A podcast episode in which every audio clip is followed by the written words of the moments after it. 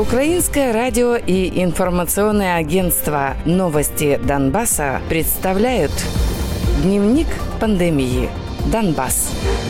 За последние несколько дней на подконтрольной властям территории Донецкой области от осложнений коронавируса умерли 5 человек, сообщил глава облгосадминистрации Павел Кириленко. За минувшие сутки выявлено 225 новых случаев инфицирования. С начала пандемии число заболевших COVID-19 составляет 4413. Из них 1554 человека выздоровели, а 60 умерли.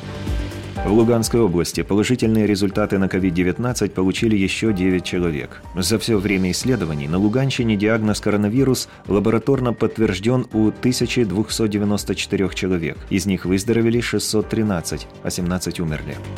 Группировка ЛНР заявила о 9 новых случаях заболевания COVID-19 и одном летальном случае, зафиксированном за прошедшие сутки. Всего формирование признает 1049 случаев заражения в отдельных районах Луганщины, из которых 810 человек выздоровели, 41 умер. Официальных данных о ситуации с распространением коронавируса на временно оккупированных территориях нет.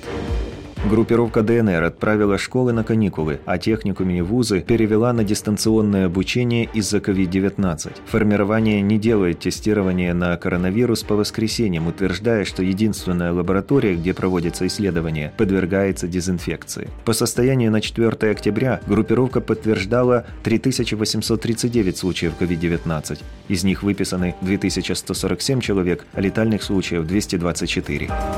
Коронавирусом заразились двое футболистов футбольного клуба «Шахтер», вратарь Андрей Пятов и полузащитник Тарас Степаненко. Также коронавирус подтвердился у двоих сотрудников клуба. «Шахтер» в полном составе ушел на самоизоляцию. На этой неделе представители первой команды пройдут дополнительное тестирование. Дневник пандемии. Донбасс.